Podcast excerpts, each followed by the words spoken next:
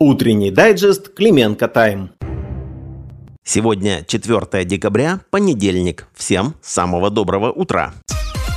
Белый дом отчаянно нуждается в деньгах для Украины. Об этом заявил координатор по стратегическим коммуникациям в Совете национальной безопасности Джон Кирби. Цитата. «Я отмечу, что в запрос на дополнительное финансирование включены деньги для Украины, в которых мы отчаянно нуждаемся. Включены также средства для Израиля и деньги на безопасность границы».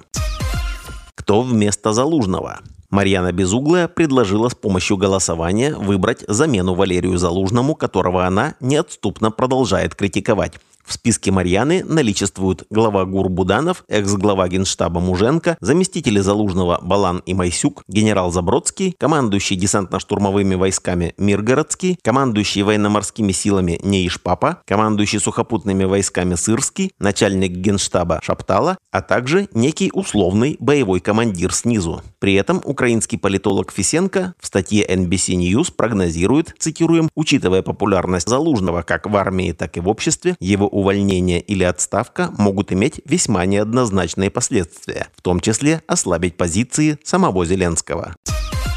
У республиканцев достаточно голосов для того, чтобы проголосовать за начало официального расследования по импичменту Байдена. Об этом заявил спикер Палаты представителей Конгресса Майк Джонсон. Он назвал голосование по импичменту Байдена необходимым шагом, поскольку Белый дом продолжает препятствовать проведению расследований в отношении семьи Байденов. При этом он обвинил Белый дом в сокрытии тысяч страниц доказательств. Помнится, Трампу дважды пытались объявить импичмент за гораздо меньшие прегрешения, которые, к тому же, никогда не были доказаны.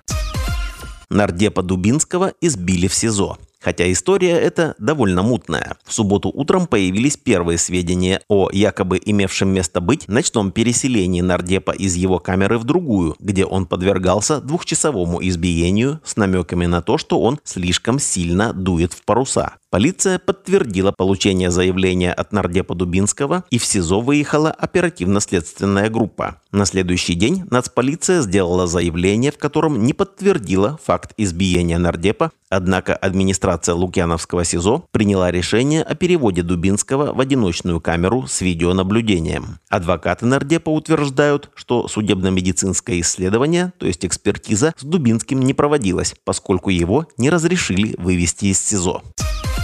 Новый вирус на подходе? В Китае, Дании, Франции и Нидерландах зафиксирован рост случаев пневмонии у детей, вызванной бактерией микоплазма-пневмония. Также сообщается, что всплеск заболеваемости наблюдается в штате Огайо в США. Строго говоря, это заболевание не является чем-то новым в мировой клинической практике, однако ранее не отмечались случаи настолько широкого его распространения. Напомним, что именно пневмония, то есть острая респираторная инфекция, которая поражает легкие, является основной отдельно взятой инфекционной причиной смерти среди детей во всем мире.